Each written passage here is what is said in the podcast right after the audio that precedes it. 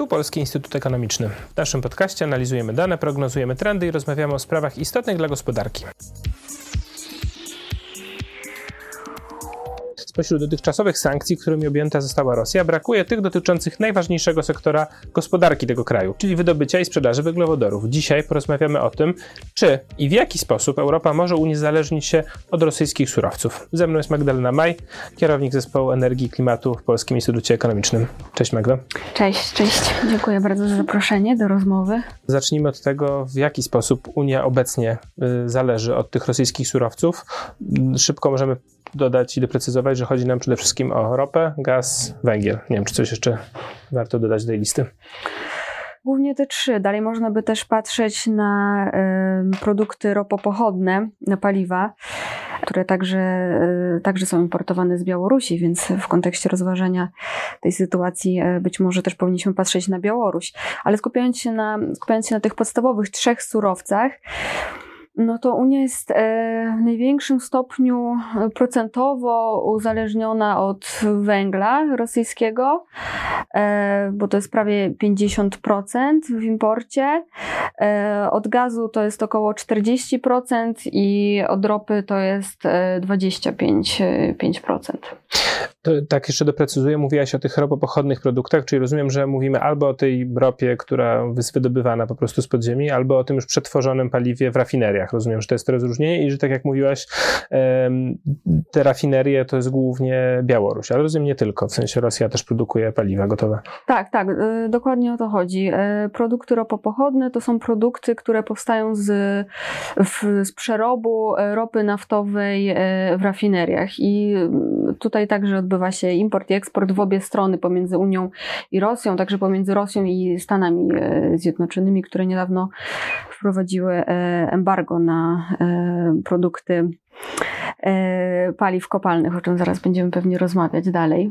Tak, to ja właśnie, bo, bo, bo chcę się z jednej strony zapytać o to, czy Unia może być niezależna i o poszukać tych innych, e, innych źródeł, ale też jeszcze chciałbym zapytać Cię o to, e, to może w takim razie tak, na, na, na początku te, te, te, inne źródła, bo jeszcze bym chciał Cię zapytać potem o to, co Rosja może zrobić z tymi surowcami.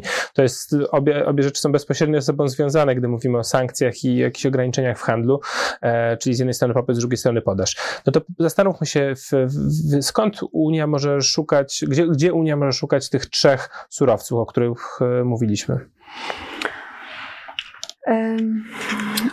W ogóle sposobem na uniezależnienie się od dostaw rosyjskich jest z jednej strony e, zmiana dostawców, e, z drugiej strony jest zmniejszenie zużycia danego surowca, bądź zastąpienie y, źródła energii, jakie powstaje y, z tego surowca. Czyli na przykład zamiast zużywać gaz do produkcji energii elektrycznej, możemy tę energię y, produkować z innych źródeł, na przykład ze źródeł odnawialnych.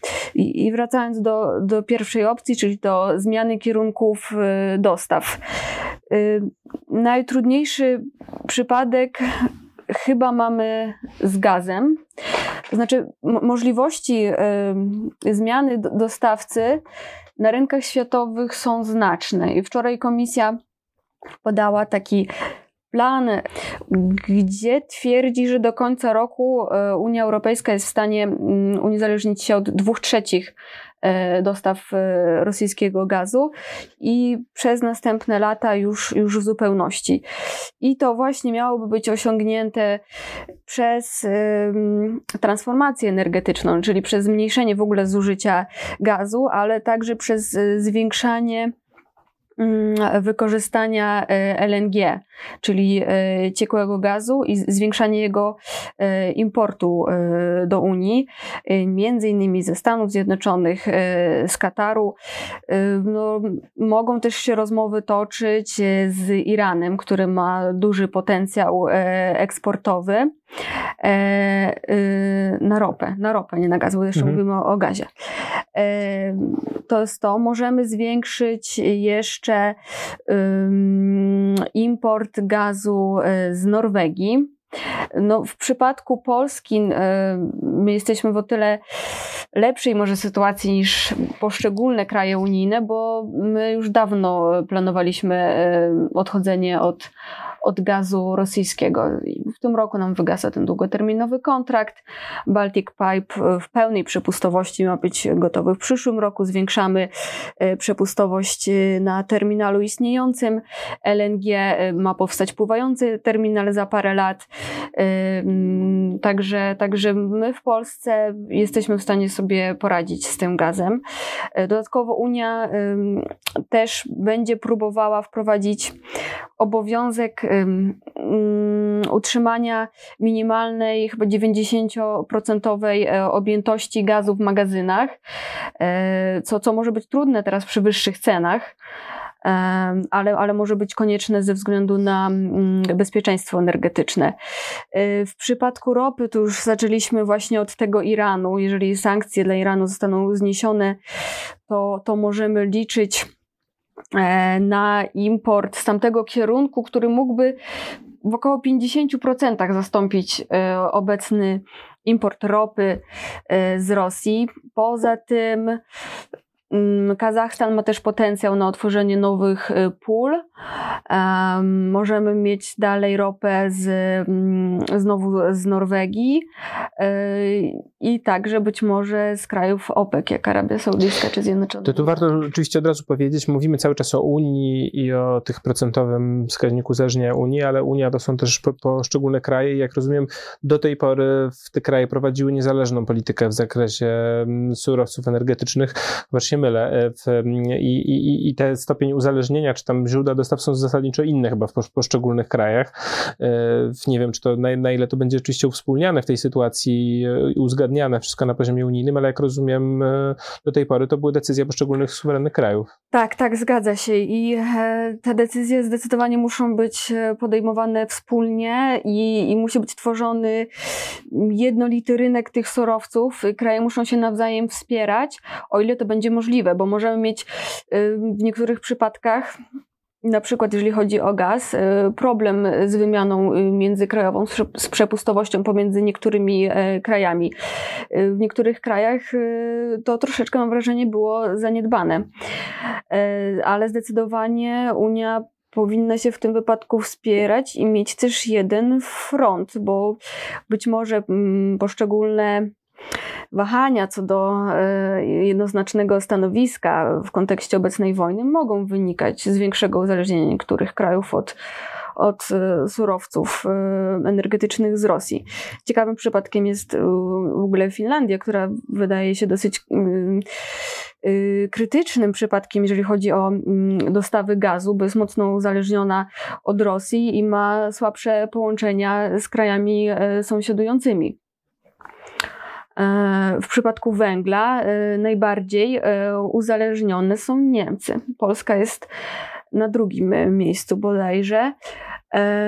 Z tym, że w Polsce jest to głównie węgiel, wykorzystywany do ogrzewania i do ciepłownictwa. Jeszcze chciałem właśnie o, to, o, ten węgiel za chwilę zapytać, ale jeszcze w kontekście tych, tych połączeń, to wydaje mi się też istotne, czyli o tej, o, tych, o tej możliwości zastępowania przez Rosję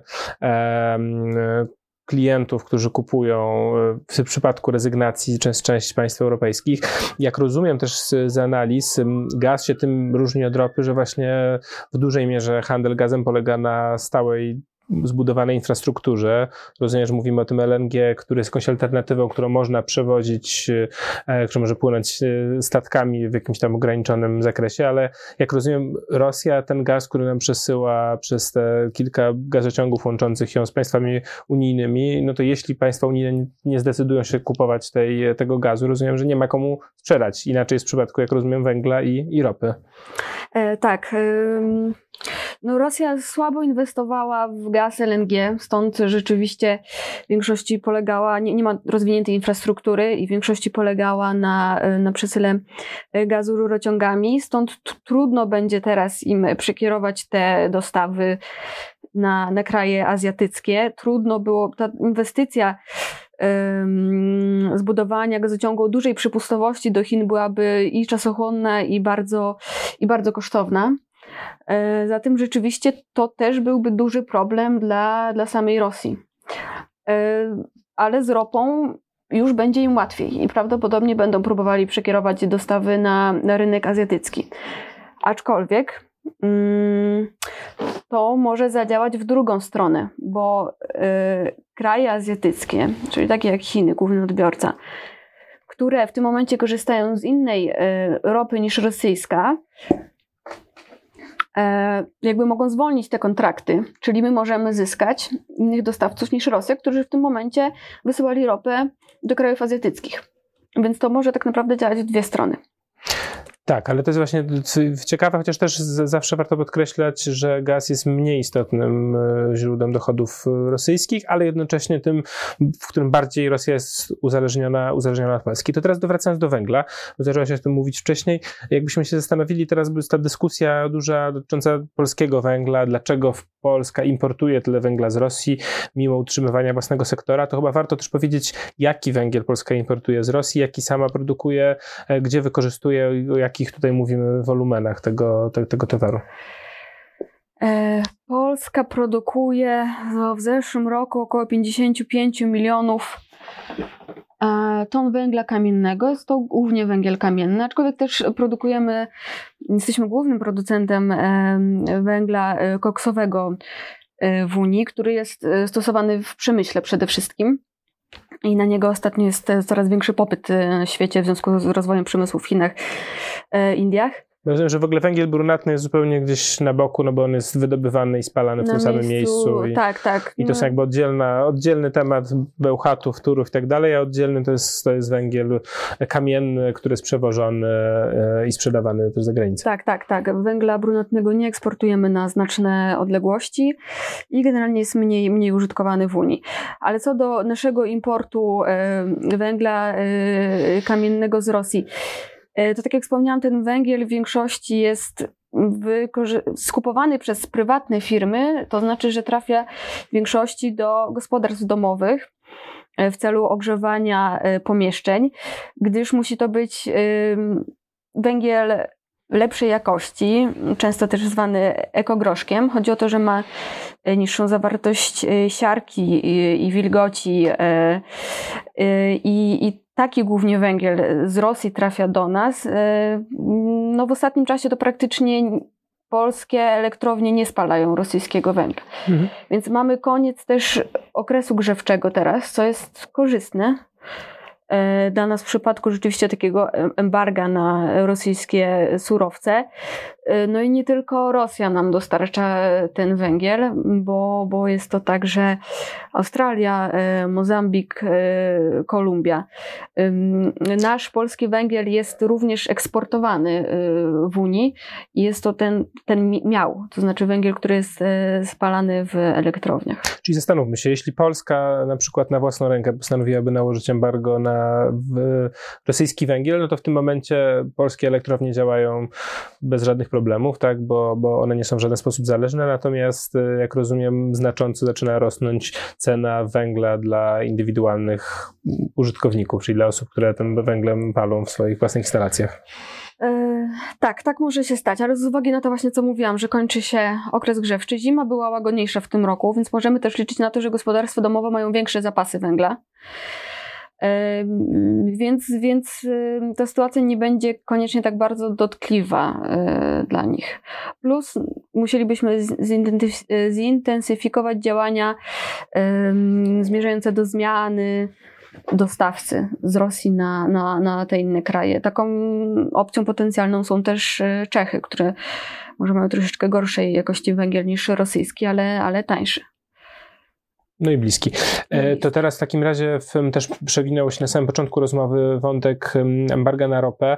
To jest jakiś głośny temat z ostatnich dni. Stany Zjednoczone ogłosiły, ogłosiły embargo na, na ropę rosyjską. Czy to jest w ogóle jakkolwiek istotny gospodarczo ruch? Czy to mówimy o jakichś właśnie w ilościach tego surowca, które jakoś istotnie wpływają na sytuację na globalnym rynku, czy na sytuację w Stanach Zjednoczonych? E, to tak, Rosja wprowadziła embargo na mm, grupę e, mm, surowców energetycznych, w tym właśnie ropę i produkty pochodzące z jej przerobu, i, gaz skroplony, LNG i węgiel. Jakby import, mm, największy import y, Stanów y, to są właśnie y, te paliwa, czyli te produkty ropopochodne. W mniejszym stopniu jest to, jest to ropa. I jest to też mniejszy, kilku, kilkuprocentowy udział i w eksporcie, i wartości eksportu samej Rosji. Łącznie, bo, bo to jeszcze Wielka Brytania wczoraj też, też ogłosiła embargo na ropę. Wczoraj mówimy o 8 marca. Wczoraj mówimy o 8 marca, tak. E, zatem, jeżeli chodzi o oddziaływanie na Rosję, to ono nie będzie zbyt duże, aczkolwiek po pierwsze to skłania pozostałe kraje do podjęcia e, podobnej decyzji i generalnie może wpłynąć e, na, na rynek tych surowców. Czyli rozumiem z, z, z, tego, co mówisz, że mamy te możliwości jak najbardziej w Unii Europejskiej stopniowego, może nie w, w bardzo szybkim okresie.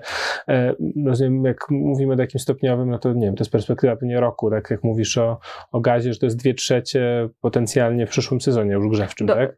Y, Komisja Europejska określiła do końca roku. Do końca tego roku. Czyli możemy, tak, możemy, że te, zależnie od ropy jesteśmy w mniejszym stopniu, więc też można sobie wyobrazić tych kilka kierunków, o których mówiłaś, Kazachstan, Norwegia, Iran czy Stany Zjednoczone. Czyli rozumiem, że w tym momencie to jest kwestia głównie woli politycznej i jak rozumiem potencjalnie kosztu tych, znaczy boją się przywódcy, jak rozumiem europejscy, e, po prostu kosztu tej operacji, tak? E, tak, tak. Wydaje się, że to są największe problemy. O ile infrastrukturalnie wewnętrznie jesteśmy w stanie sobie poradzić z tym przesyłem surowców pomiędzy krajami członkowskimi, to pozostaje problem wspólnego konsensusu. E, opracowania pewnie jakichś mechanizmów ochronnych dla odbiorców w związku z wyższymi cenami, no, które miejmy też nadzieję się kiedyś ustabilizują. To, to, to wydają się na ten moment y, naj, największe, największe problemy, ale wydaje się to możliwe, że jesteśmy w stanie e, odejść od surowców sprowadzanych z Rosji. No i generalnie wpisuje się też to w mm, całą strategię unijną y, dekarbonizacji. Razem, razem z tym no, chodzi nam mm, rola zwiększonego zużycia y, wodoru niskoemisyjnego czy, czy też biopaliw które częściowo mogą e, zastąpić, e, zastąpić gaz. Także byliśmy, byliśmy na tej drodze, aczkolwiek teraz będzie ona musiała być e, znacząco skrócona przyspieszona jakby w czasie. Tak, ale to właśnie można, można tak jakoś na koniec postawić taką hipotezę, że być może to jest rzeczywiście jakoś pozytywne i korzystne, już nie mówiąc oczywiście absolutnie o korzystności wojny, ale jak chodzi o te zmiany dotyczące rynku energetycznego, to potencjalnie korzystne dla, e, dla kwestii klimatycznych, bo była chyba taka obawa, że może to zejdzie na dalszy plan w sytuacji w sytuacji wojennej, ale faktycznie okazuje się, że, że to uzależnienie od węglowodorów e, w naszym przypadku importowanych z Rosji, no, no wystawia na jakieś większego polityczne zagrożenia, a jak rozumiem OZE czy Atom są znacznie bezpieczniejszymi technologiami właśnie pod kątem nieuzależniania się od tego rodzaju bandyckich państw jak Rosja. Tak, e, tak, to prawda. Aczkolwiek właśnie pytanie na, e, na ile krótkoterminowo jesteśmy e, w stanie nie, nie zwiększać mm, chociażby wykorzystania węgla w elektroenergetyce. Być, być może gdzieś te elektrownie powinny być trzymane w podorędziu w razie czego i być może, tak jak wspomniałeś, atom, energetyka jądrowa także jest w kilku krajach członkowskich do rozważenia czy jej, jej, powrót, czy może wstrzymanie mm, odchodzenia od e, wygaszania elektrowni e, jądrowych.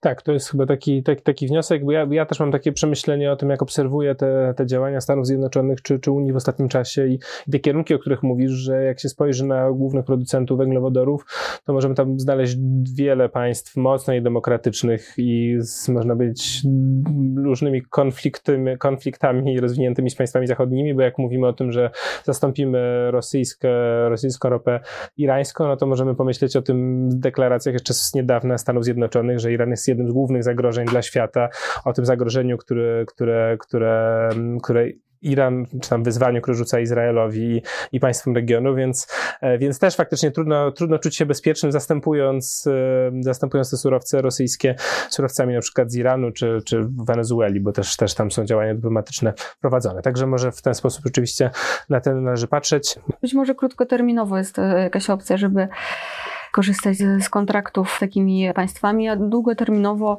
wydaje się, że Unia Europejska trzyma się planu dekarbonizacji i, i ewentualne embarga w zasadzie się wpisują w to. Dziękuję Ci bardzo za rozmowę. Dziękuję e. Moim i Państwa gościem była Magdalena May.